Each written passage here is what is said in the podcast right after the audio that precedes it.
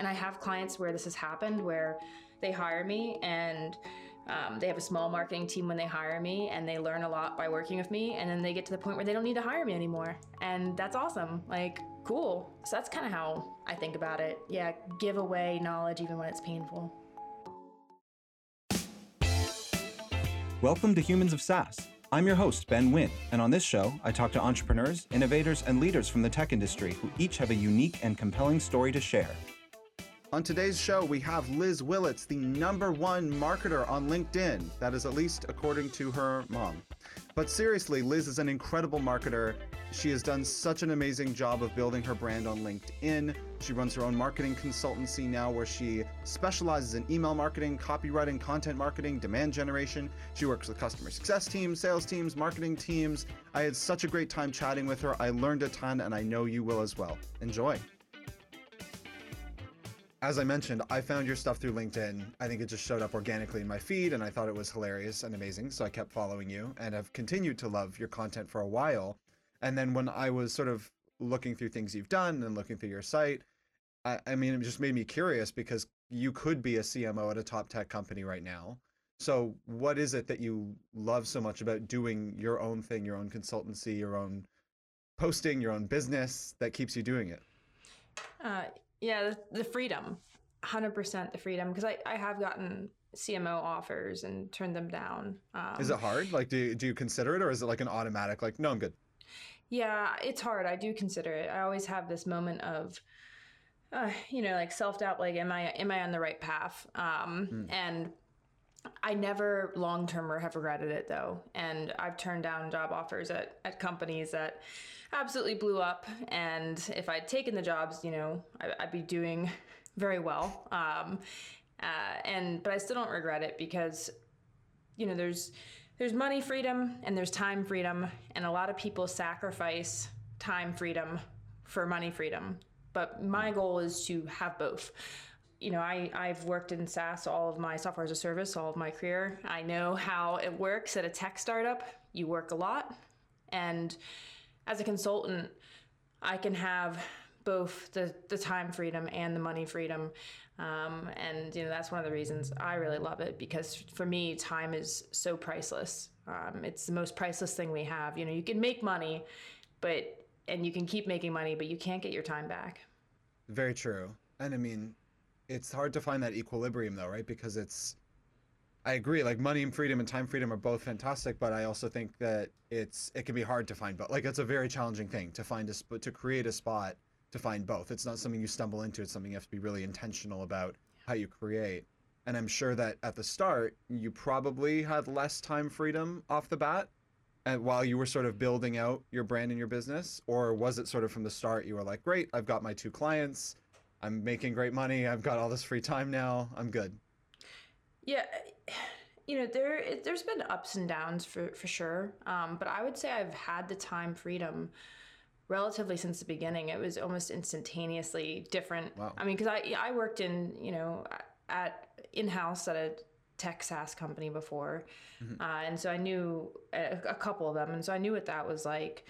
And I had started to build up my following and my LinkedIn account before I left my job and had taken strategic steps to build up my thought leadership. Mm-hmm. So by the time I left my company, I could charge good prices for my work because I'd already built up that thought leadership. Uh, I think a lot of people, they start in consultancy um, from ground zero and like man props right. to them that's that's hard to do yeah. Um, but if you can start with some thought leadership equity, it's really helpful because I could charge good prices from the moment I started my business um, because I had had I had that thought leadership and that experience already.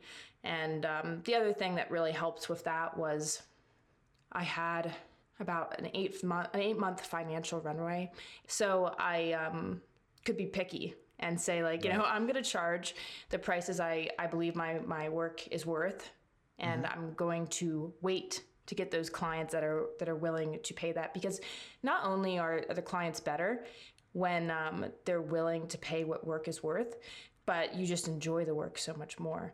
Uh, so it's like a to z better than like someone who's trying to price gouge you on on your work and you're like making you know 25 bucks an hour and, and working insane hours for them uh, so it, it was it was pretty good from the first moment i started but i do have you know days where i work they're rare but i work 16 hour days a few times a year um, so there are definitely you know fluctuations um, in that I mean, a, f- a few times a year is not terrible. Like that's, I think, with anything, it's you know way worth the trade-off.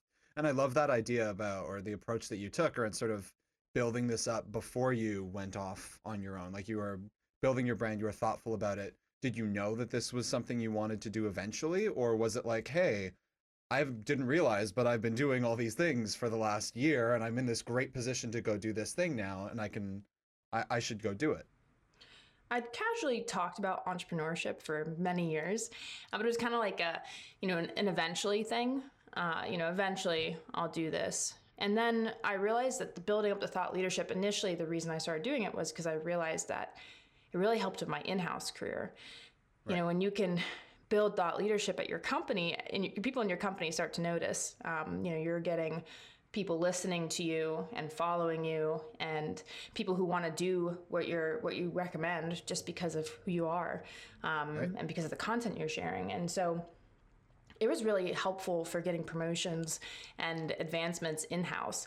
And so I'd recommend it to, even if you have no plans of going out on your own, I would recommend it because for me, it was really helpful in house. Um, so that was the initial reason I started doing it. And I started to get speaking gigs because of it. And I really liked mm. doing the speaking gigs. Yeah. That was the initial reason. And then eventually, I was like, why? Why am I not starting my own business? Because I'd be working with marketing agencies, you know, outsourcing some of our work, and mm-hmm. I'd, I'd see what they produce, and I'm like, okay, I can do that. Yeah, like I, I'd be fixing their work. And that's not all agencies. There are some phenomenal agencies out there. But I just realized that it's not and it's not impossible and, and, and far from it. No, definitely. Having proven your success at a previous company and having built that following, yeah, it sounds like you were just sort of ready to go from the start. Did you have I mean, even the I mean, you said you had 8 months or so of financial runway, which is which is nice to have for sure. But was it still tough getting those first few clients or was it pretty easy to sort of reach out to contacts you had or friends in the industry or that sort of thing just to let them know. And how did you announce this? Did you do like a a big event, a PR press release? Say, you know, how did you let people know that this was now they could hire you? Yeah, all, all good questions. So my first client, before I left my job, I landed one big contract. Uh, so nice. I'd signed the contract, and it was the kind of contract where I knew that like I would struggle to be working full time while while fulfilling this contract. Um, I had another job offer at the time too, and I'd been delaying starting my own business because of COVID. Uh, like I had this plan to oh. start it, and then COVID hit, and then I was delaying it, and then I got this job offer, and then I got this contract, um, and I was like, man, I need to make a decision. What am I doing here? And I knew mm-hmm. I wasn't going to stay where I was. You know, that was off the table. So I was either mm-hmm. taking this job offer or starting my own business and I had that contract and you know where my heart was was of starting my own business. That was the dream. And so made that leap. It was terrifying. And I caught I talked to a couple people, like a couple mentors like the night before I did it, and they're like, "Yeah, we think you should do it." Like it was kind of like in a dream state, you know, I went I went to I contacted my boss and I was like, "Hey, I need to talk to you." And it was like, "I'm leaving." Uh, and then that same day, I turned down that job offer.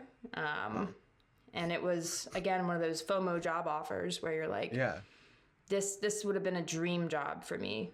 Yeah, it was. It was still a dream job, like, uh, and yeah, it was really hard to do and really terrifying. And I, and there was a big part of me that was like, I'm nuts, like I'm yeah. I'm insane for doing this.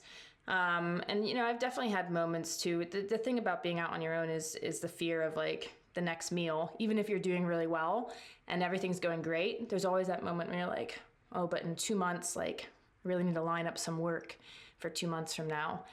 Work has just fallen into my lap. My LinkedIn following has been massive. For anyone yeah. who's doing B2B marketing, like, I build your LinkedIn profile.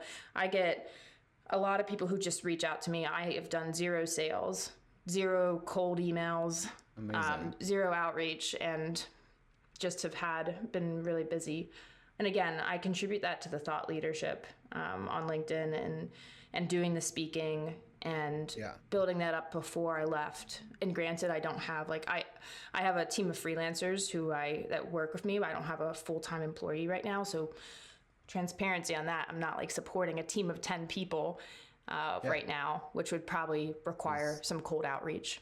But that would even require, like, that would even cause, I think, more anxiety about the food on the table situation. Because then it's not just your meal that you're going to be eating hot dogs or Mr. Noodles or whatever for X amount of time. It's like now these other people rely on me. So I, I definitely get that and like why it'd be uh, nice to be solo in that sort of situation. But I want to go back to the LinkedIn stuff because uh, it's amazing what you've done on there. And I mean, even still at this point, you you know you have a huge following and you continue to put out content that people engage with, makes people laugh. It's poignant when it's related to marketing. There's a lot of crap content on LinkedIn about people announcing their child, their wedding, you know, the dog that they saw on the street that's now the CEO who was interviewing them for their next job. Like, how do you get your stuff to really stand out from from all of that? I think something to realize with that is sometimes what goes viral isn't really going to be what builds your brand or gets you business. I think I could probably write a post like that tomorrow and Like like the crappy one or like one of your really good ones? like one of the crappy ones and, Okay, go, yeah. and go viral like because Yeah. going viral on linkedin is is kind of yeah there's a lot of it's like a lot of sappy weird crap if you talk about yeah your wedding or like some weird thing or even if you plagiarize someone else's work like Right. you That's can, a great there you go. That's a lot of people's strategy. it's super common on linkedin Have you had that happen to your work? Oh yeah. Um, the first time it happened, I, I was really annoyed. I was really pissed. Um, and then uh, you just kind of realize like, oh, it's insanely common. Anytime you have a viral post, people will plagiarize it. Um, Wow. it- 100%.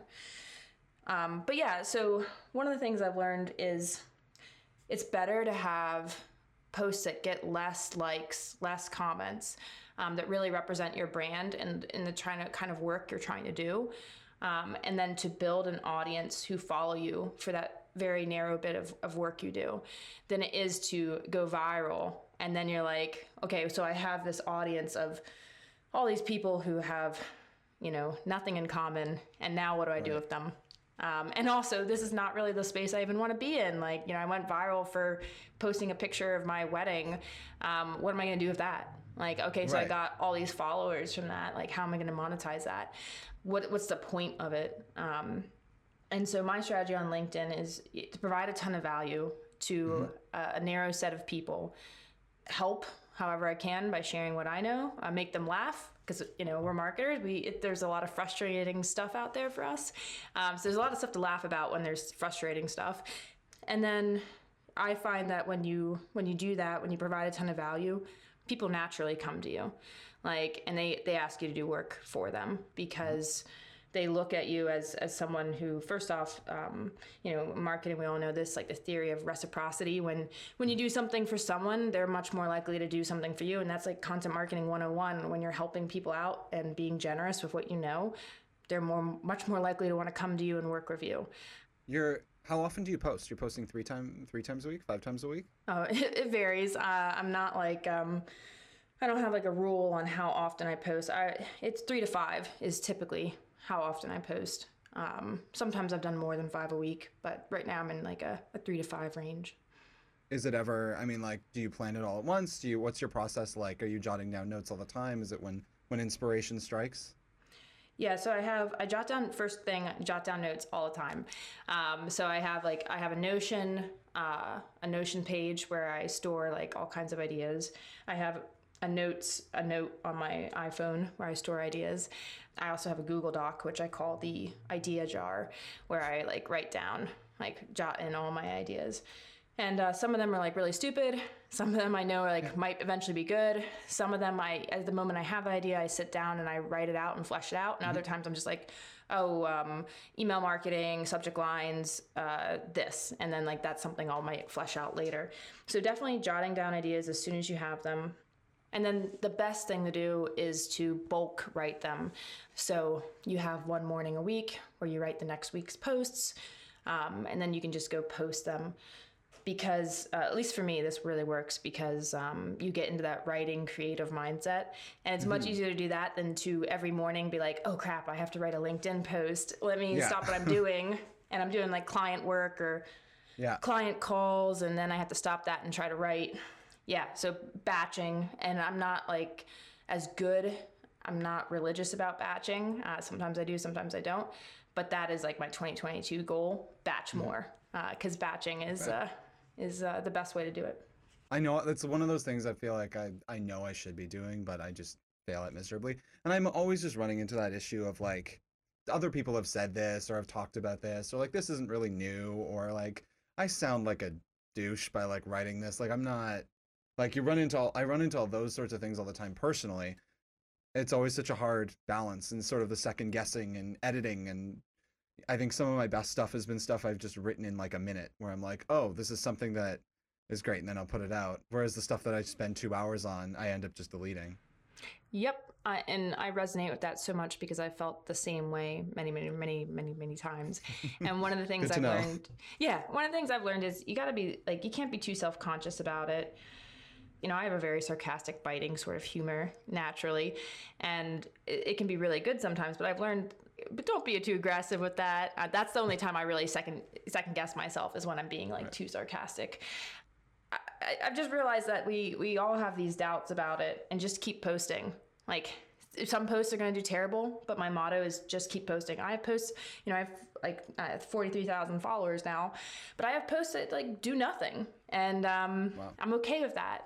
That's uh, you know, that's what you have to be. That's the mentality that has really helped me. Like, don't let mood your mood dictate whether you do it or not.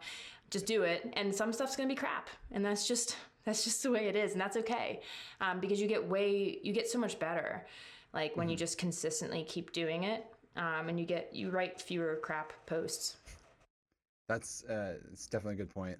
What would you say your biggest LinkedIn pet peeve is? This is where I'm pulling out that sarcastic uh, part of your brain to, you know. Yeah. I, I, mean, I hate when people, and I like, I don't want to attack anyone with this, uh, so I'm trying to think how, how I say this, but I don't like posts that the intention is for the writer to go viral, but they seem like they're trying to help people. But it's very Ah. clear that the writer is just trying to go viral. Self promotion masquerading as um, generosity or something like that is probably a. Yes, that that's what bothers me about it. Like, okay, if you want to do self promotion, totally cool, but don't pretend you're doing it for somebody else. Like, uh, Yeah. you know, uh, we're marketers, right? We we know how to sell. We know we have to do self promotion every now and again. That's fine. Just don't pretend it's about helping people. Ugh, that that just rubs me the wrong way. Uh, I would definitely agree. I mean, it's it's honestly, it's been the approach that has been hard to sell sometimes, but that has actually worked out really well for me at Catalyst before, where like I don't. I mean, feedback I've gotten, fair enough. I don't talk enough about our product. I'm just like, if people like us, they'll buy from us. Like that's my philosophy. But like, I get it. We can't always be like that. We have to talk about the product. So, um, what I've done before is I'll do like an event or something fun, and I'll have like one slide, and I'll be like, this is my obligatory slide because the whole point of this event was so that I could let you know that we have this feature or we have this integration. Here's the slide. Here's three bullet points about it. Everyone got it. Great. And then we go into the fun thing that has nothing to do with the product. But I did that like a couple months ago, and it led to like an immediate sale within like two weeks. So the pro- it was incredible. And so I, I like that strategy of just like calling a spade a spade and not pretending like you're posting or talking about something that is really uh, you know has this ulterior motive. Right. I think that's like brilliant because, you know, one of the things that I think consumers are getting really tired of and that's happened with the rise of content marketing is is pretending something's educational when it's really promotional. Right. Like we've all been on those webinars that are an hour long and you you get on there and you realize, "Wait a minute. Like this is just entirely promotional masquerading as educational." Yeah. It's really refreshing and a, a way to stand out when you can just be open and frank with your audience. Treat them like adults, treat them respectfully, and be like, hey, like, um, you know, I'm here to provide a lot of value and to be really helpful to you, but also like, hey, we have this product we sell, um, and Yeah. I think because of the fact that you're here, that I could probably help you out. Like, here's here's what you need to know about it. All right, now into the educational stuff. I, I think that's like the new thing in marketing right now that's going to catch on in 2022 is honest and open and real marketing. Um, and uh, because it's to be really refreshing. It, it, just is refreshing when everyone's uh, being a little bit, a lot of marketers are being a little bit shady. I'm here for the shade. And I think, I mean, I remember it all came to a head, I think, with uh, in a big way with COVID, where everyone started getting all the we're here we're in this together emails and like we're you know i'm glad to know that sephora is with me as i am home through covid like it's all these things that are like yeah like that's not it's a little pushed a little too far and it was a little bit cringe and so i would love if your prediction is right and we get more into this genuine treating each other like sentient adults in terms of how we communicate en masse yeah i i hope that's where it's going i think with with the internet and like you know how wise consumers are becoming because they have mm-hmm. so many resources at, at, their fingertips like that is the way that marketers need to go because like i don't like it when people are marketers are tricking people in general but now i think it's just going to not work as well and so even the marketers who just don't really care if they trick people they're going to have to start transitioning to um, because consumers are wise. Like we, they have their resources at their fingertips. Uh, and um, if you're selling something that's BS, they can Google it and find out. Like one of the things Very that quickly. really frustrated me was um, this Black Friday season. Not all companies, but many were doing just really shady things. Uh, one thing in particular that really bugs me is they um, jack up the prices like days before Black Friday. Right, of course. And then they have a sale or they sell you know older versions of a product uh, that they right. couldn't sell years ago and they're stuck in their warehouse and they're kind of presenting them as if they're new right. or um, you know one that just happened to me yesterday yesterday was like I, I had been watching a brand i love um, their products to see if they would have a sale they didn't have a sale black friday cyber cyber monday and i've been waiting to buy stuff to see if they were going to have a black friday sale and so when they didn't have the sale, I just bought the stuff. And then uh, just yesterday, they sent me a 25% off my entire purchase coupon. And I'm like, really? Like, okay, so you didn't hit your Black Friday numbers. Right. And now you're sending a coupon, but you're not thinking about the consumer experience here. Um, if you're a consumer who bought during Black Friday, that's really frustrating. Today's show is brought to you by Catalyst Software, the fastest growing customer success platform on the market. Catalyst gives you unmatched customizability, a seamless bidirectional Salesforce integration that takes less than five minutes to set up, and a world class customer success team that'll be by your side every step of the way. Let's be honest, whatever you're currently using might be good enough, but is good enough really what you're aiming for? Take your CS team to the next level by switching to Catalyst today. To learn more, visit catalyst.io. And if you aren't looking for a CS platform right now, you should subscribe to our newsletter and follow us on LinkedIn anyways. I make daily memes, we host all sorts of events, and we love to give away our swag, which has been called the comfiest swag in the industry. Again, check out catalyst.io to learn more.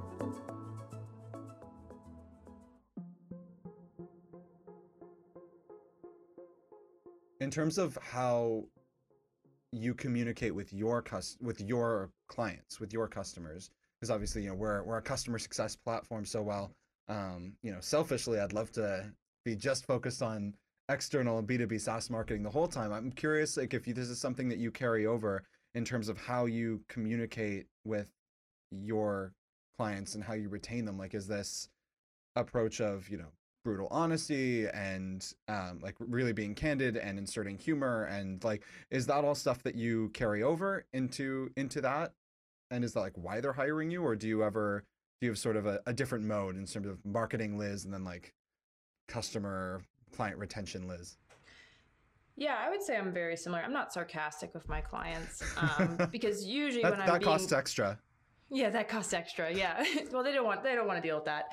Uh, but usually the people I'm sarcastic with are or the things I'm sarcastic about are, um, you know, things my clients would never do anyway. They're all right. awesome. And I'm not just saying that because they might be listening. Yeah, I think one of the things that really helps me in my customer approach is that, yeah, I am real. And, um, you know, one of the things that I, I believe in wholeheartedly is A B testing. And so if a client like looks at my copy I've written and they're a little bit like unsure about it mm-hmm. um, because the copy I write is different from what a lot of uh, brands write, I'll be like, hey, let's A/B test it. Like, let's A/B test it against your control. If it doesn't win, we don't go with it. Uh, just being really frank with them, like, hey, like in my experience, my version's gonna win, uh, but it might not. And like, you know, never you never know how an audience is gonna react to copy. And I'm all for A/B testing it. And if I can't get you significant increases and, and better results, then I'll write a different version. Yeah, just being frank and honest with your clients and um, understanding their doubts and fears um, and being like, hey, like I totally get it you know here's how we can here's how like we can minimize those fears. A-b testing is great because um, you can do that with a small sample size. You know it, it helps to eliminate fears. So i think being yeah being really real and honest and then educating you know i don't really i don't feel like i ever have a sales call. I feel like i just have like content marketing calls where i'm talking about my process and why i do what i do um, and how it's different from what other people do and why it works and I'm just educating on that. And then um, people find that appealing because it's, it's I'm not selling them. I'm not being salesy and pushy. I'm educating them while I'm talking to them, and then right. like, oh, cool, that's your process. Like, I, I want to, I want, I want us to be involved with that. It sounds awesome. So, yeah, that's awesome. And do you establish when you're coming in? Okay, we're our our open rates are shit. They're five percent. You know, we need to get them above twenty five percent like are you taking down sort of these goal specific goals and then tracking against that sort of stuff with clients on like a spe- like regular basis like is it that sort of thing with very specific outcomes and metrics or is it more like we're en- engaging you just you know we know you're a pro at this please help us improve our stuff and then it's sort of an open you know what I'm asking. Is it? Yeah, I hear, I hear what you're saying. is yeah, it very specific, or is it sort of just open to interpretation? We need to improve in general.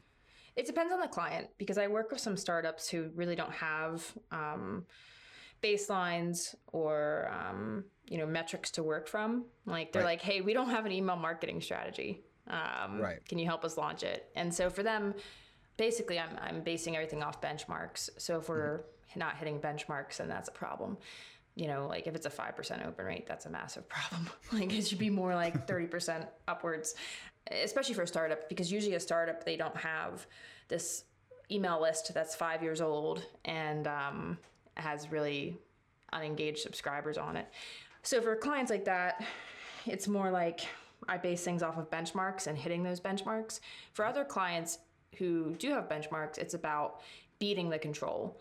So if they have a control uh, or basically whatever they're doing now, it's about mm-hmm. beating that uh, and beating it significantly and I, I, care less about open rates. Now, open rates have to be solid so that you can have good email deliverability. But I care as long as you're reaching those benchmarks.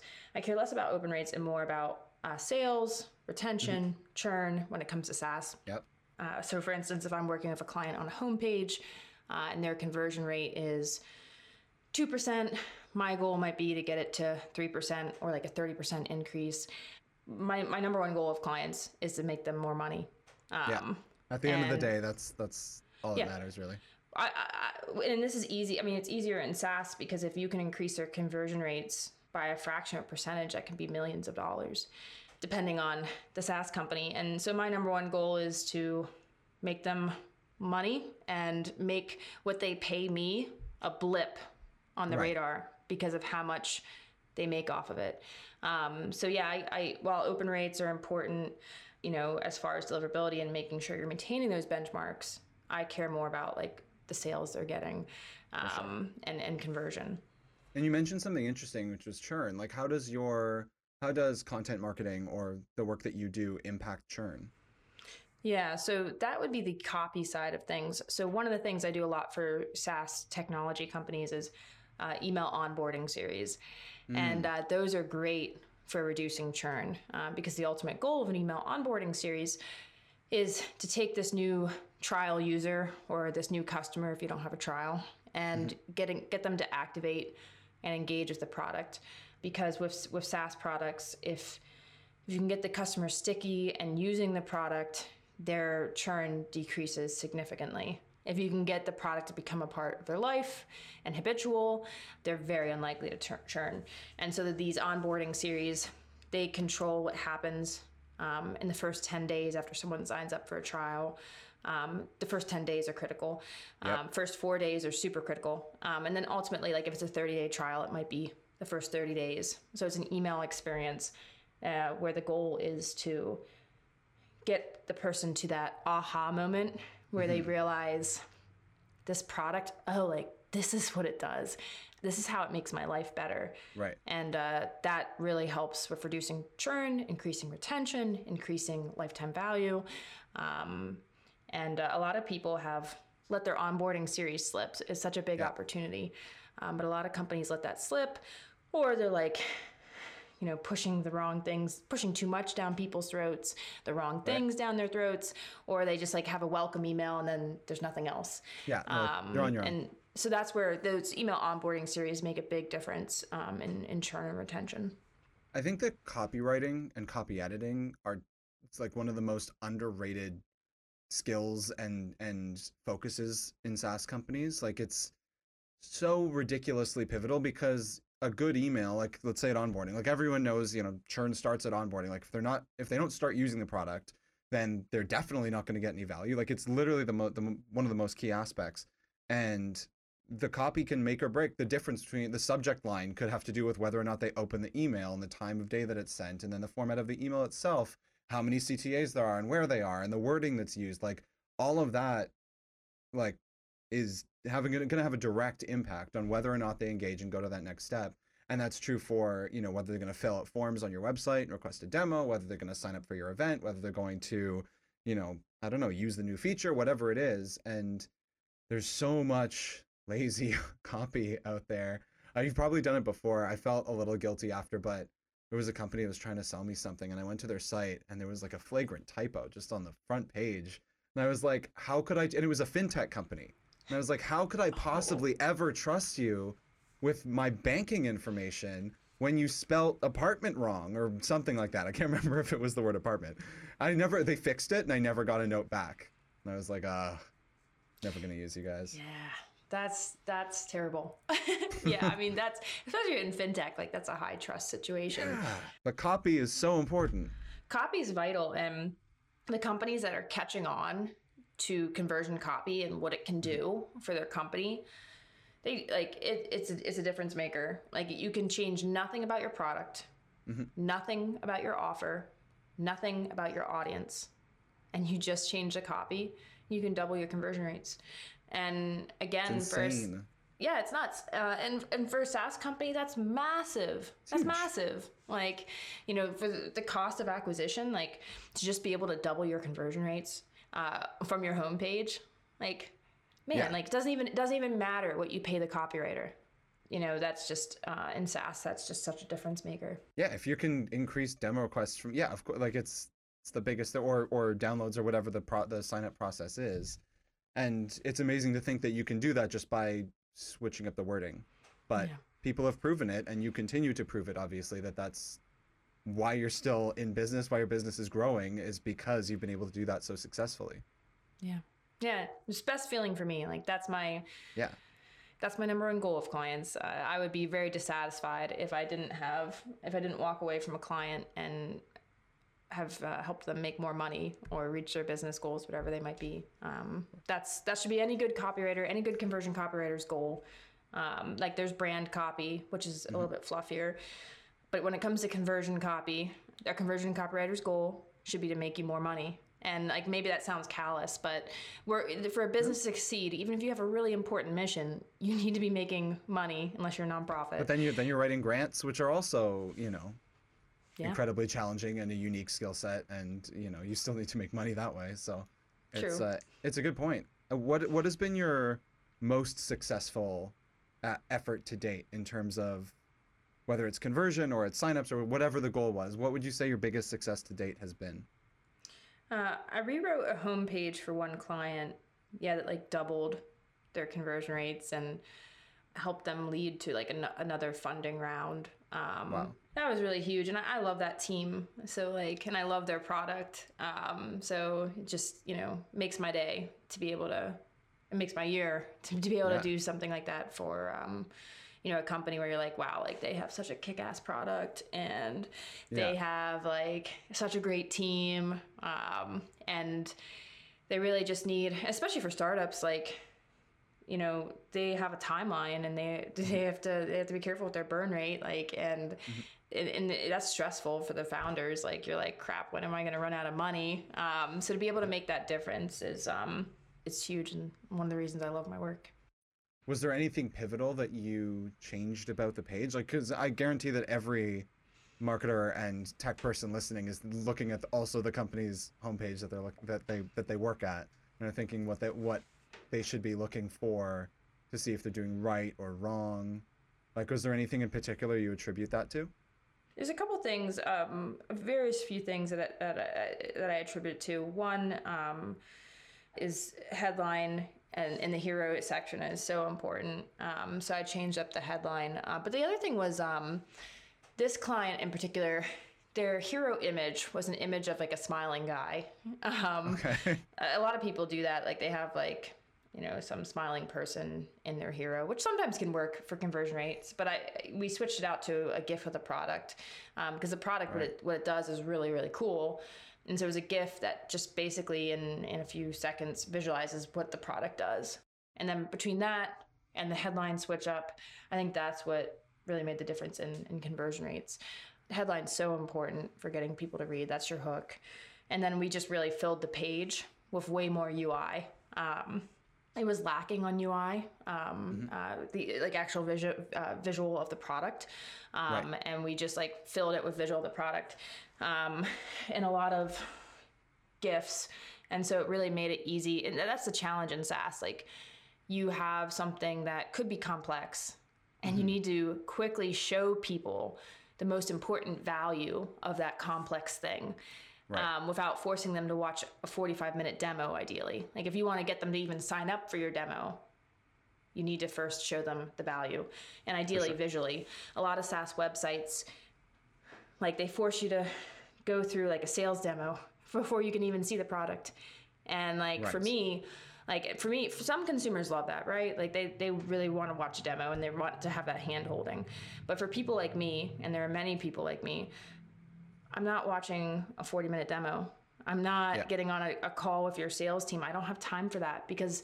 if i get on a 40 minute demo with you guys and then i realize oh wait like you don't have this one thing i really need like my goodness like that's a huge uh you know time or wasted time Right. I think one of the things that SaaS companies could do that would make a really big difference on their home pages and on their websites is better UI imagery and not just like a long demo video, but GIFs or images of the UI that show its unique value props.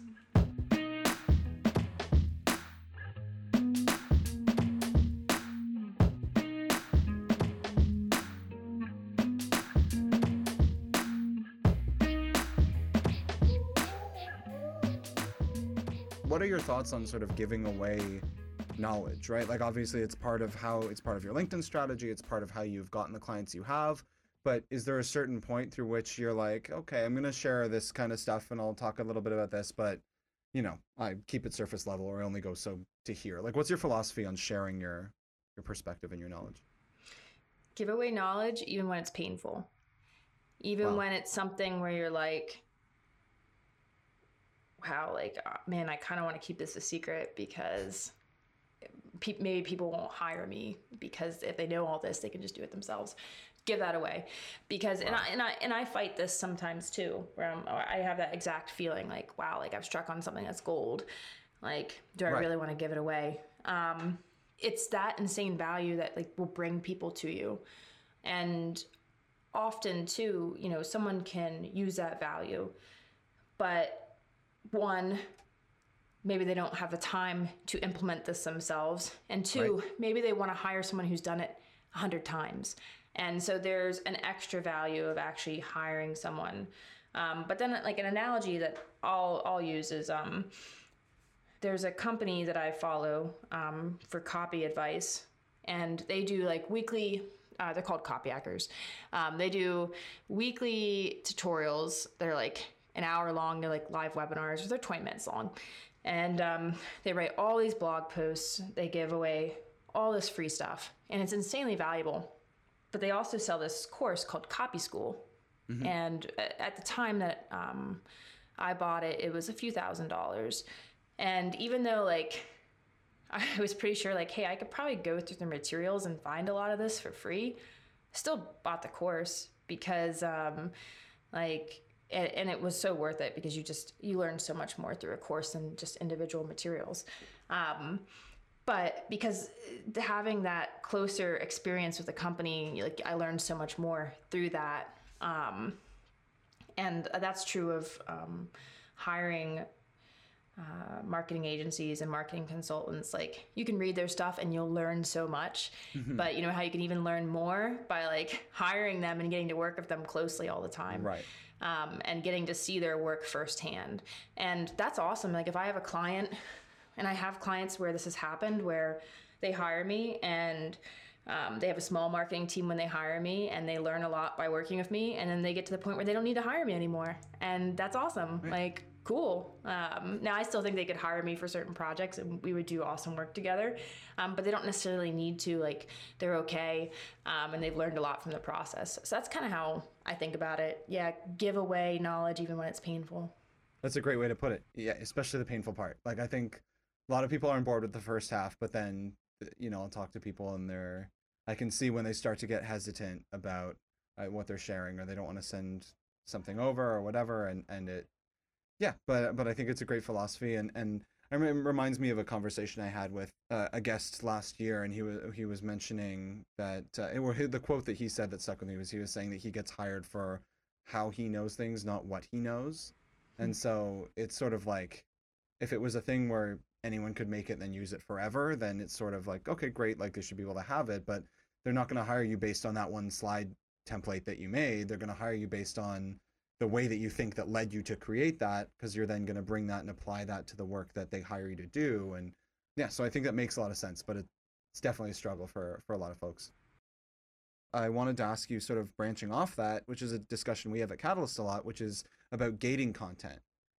You know because obviously we're we're trying to continue growing our email list and we want to get it to hundreds of thousands of people and all this kind of stuff but you know, are people going to do that organically or, you know, we keep creating these valuable free content downloads, but we're asking for their email. What's your fa- philosophy on gating content?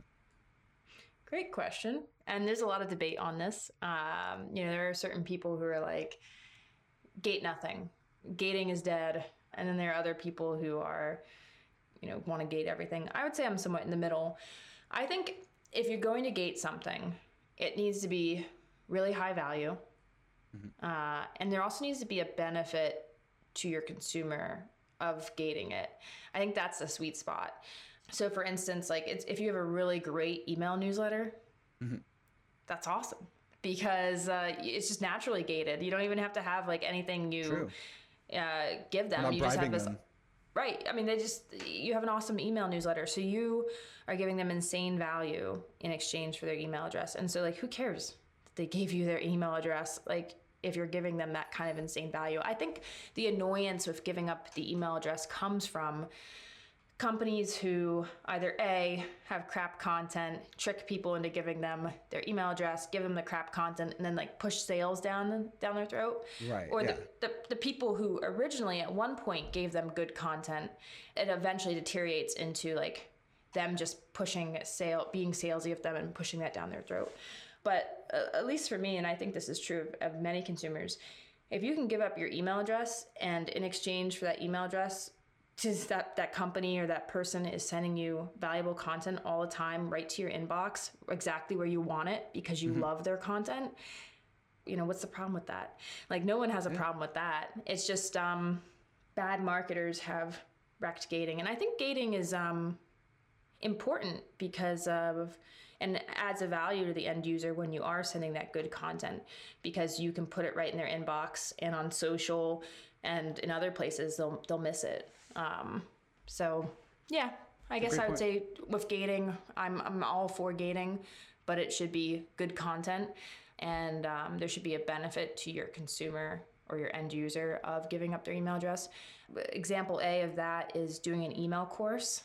If you can do uh, take your your ebook break it out into a really high value email course, probably add some extra content and value to it, then again, that, that makes a, there a reason for them to give up their email address. Uh, it's to get the, the daily email course, and you're taking this 30 page ebook maybe and spreading out into um, lessons that they can consume in five minutes a day. And so then it's, it's a value to that end user. So which what's the course that you're building right now or you're about to release? You have a waitlist open right now, right? Yeah, it's a LinkedIn course. Okay, perfect. I need to sign up for that because I got your um because I was going to say a great example of just sort of that lead in is what you have now, which is this ebook on um, getting above 25% open rates on all of your emails. And it's like a value value right off the bat leads people in and it's a direct like, yes, I will get that to get this content and I get value out of the first email. And then I think I subscribed a week ago. I haven't gotten pestered with like three emails about being like, hey, does Catalyst need a copywriter? Like here's here's my stuff to hire me. So I've appreciated that and I think it works really well. Yeah, I, I never have sent a sales email from my email list. You know, that may change at some point or another, um, depending on how I change my services. But yeah, I want uh, anyone on my email list to be like 75% or more, ideally 90% of everything they get from me is just like really awesome stuff um, that, that helps them out. If like, if I create a course that I'm selling, if they're not interested, they can opt out of the, that like sales, so section of sales emails if they want. But also they're kind of like, who cares? Like she she gives me valuable content all year long. One sales email, I'll just ignore it if, right. if they're not interested. Email marketing is truly a relationship. Mm-hmm. In that, if you can build up that relationship by being helpful, like it's like your family. Like yeah. when you do something that annoys one of them, they're not just going to be like, "I'll see ya," because you have yeah. this uh, great relationship with them and uh, they're like, well, okay, they, they've helped me all year long. Like, I'm not gonna like mark this email as spam because it's a, a sale email. For sure, yeah, you build up the social capital sort of by providing that, and then you can cash in occasionally if you need to. You ask something from your community. Um, I mean, I, am I know we're we're running short on time, but I, I mean, when it comes to what's next for you, like what are you most excited about that that's coming up that you're working on? Yeah, 2022, one of my goals is to do more courses um, mm-hmm. and to share more of what I know um, in a more formal setting uh, and the things that I've learned via my clients and the work I've done in SaaS tech. So that's something I'm looking forward to. I'm really excited to keep you know working with SaaS tech companies. I just love that. Uh, so keep doing what I'm doing. Launch some courses in 2022. Um, really up the amount of content I'm putting out because I love putting out content. Yeah, I do a little bit of angel investing in SaaS companies. I want to oh, nice. keep keep that up. Uh, again, because you get to when you invest in a company, it's really great to have that close relationship with the team and to be invested in them, um, literally and yeah. figuratively. That's awesome. I love what you at the very start top of the episode you talked about money freedom and time freedom. But I think there's something else. There's a third one that's really important that you didn't mention, but we've talked about is creative freedom. And I think that's the other thing I'm getting from you that like is extremely fulfilling. Like it's one thing to have the time and the money, but if you were doing menial work or you were doing work that isn't stimulating to you, I don't even that probably wouldn't be worth it and you'd want to look for that fulfillment somewhere. I, I think, you know, you and I are very similar in that like I like in terms of like that's the that's what gets me out of bed in the morning is like being able to do creative stuff during the day and, and creative copy and it terrifies my ceo sometimes when i'm writing some of these taglines and some of these things but that's what what i get my joy from and so you know is that something where you think that companies are just scared to go these days or have you been able to find a lot of clients that do want the creative stuff and that's why they're hiring you yeah, I think it, that's a really interesting question. And um, it was one of the reasons that I got out of the corporate world not all companies are like that, but there are um, companies who are very cautious when it comes to marketing. And I wanted to, like, I think marketing that succeeds is marketing that pushes boundaries and does what others aren't doing. And, and it's not safe and it makes you uncomfortable. Um, and I read an article about that recently that, like, if marketing's too comfortable and too safe, it's probably not going to perform if you want to perform, it should kind of make you a little nervous right before you launch it. And not not being stupid. Like you don't want like yeah. a you don't want a like a nightmare on your hands, a PR nightmare. Nothing stupid, but like pushing the boundaries, being edgy, um, being humorous, doing like marketing copy is so safe 99% of the time. Uh, and so I agree. Like, I, and I think um, one, I, I attract clients who agree with me on that. Uh, and some of my clients, it, they'll make me, they'll, they'll, they'll be nervous about stuff. And yeah. that's where my line is always like, Hey, let's A B test it. Right. Ultimately your goal is to make more money.